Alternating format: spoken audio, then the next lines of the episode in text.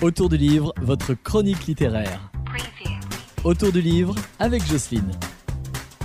Bonjour, aujourd'hui je suis à Pommet pour la remise du prix des petits démons. Bonjour et je suis avec Ambroisine d'Orange qui est la responsable du réseau des bibliothèques. Oui, bonjour Jocelyne. Alors aujourd'hui c'était le grand jour.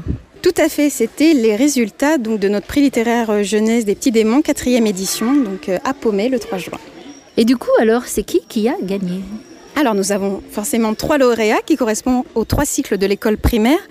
Donc pour le cycle 1, donc des maternelles, nous avons notre lauréat cette maison est tentée d'Olivier Jeffers qui est donc euh, paru chez euh, Kaleidoscope. Pour le cycle 2, nous avons donc euh, Matou Blues écrit par Jory John qui donc a été publié chez Gallimard Jeunesse.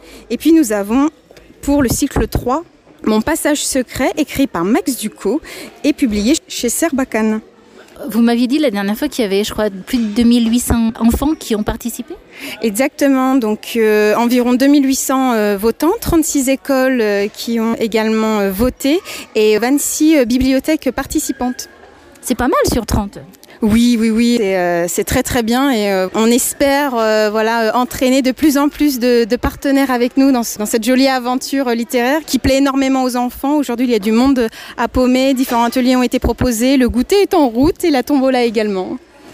Alors je vais vous dire merci. À l'année prochaine. Alors est-ce qu'il y aura encore un prix des démons, peut-être pas des petits démons Alors effectivement, donc pour la fin de l'année 2023, nous lancerons le prix des euh, grands démons qui sera sur euh, les pays du Grand Nord. Et puis 2025, euh, nous nous retrouverons pour une prochaine édition des prix des petits démons, effectivement. Merci Jocelyne.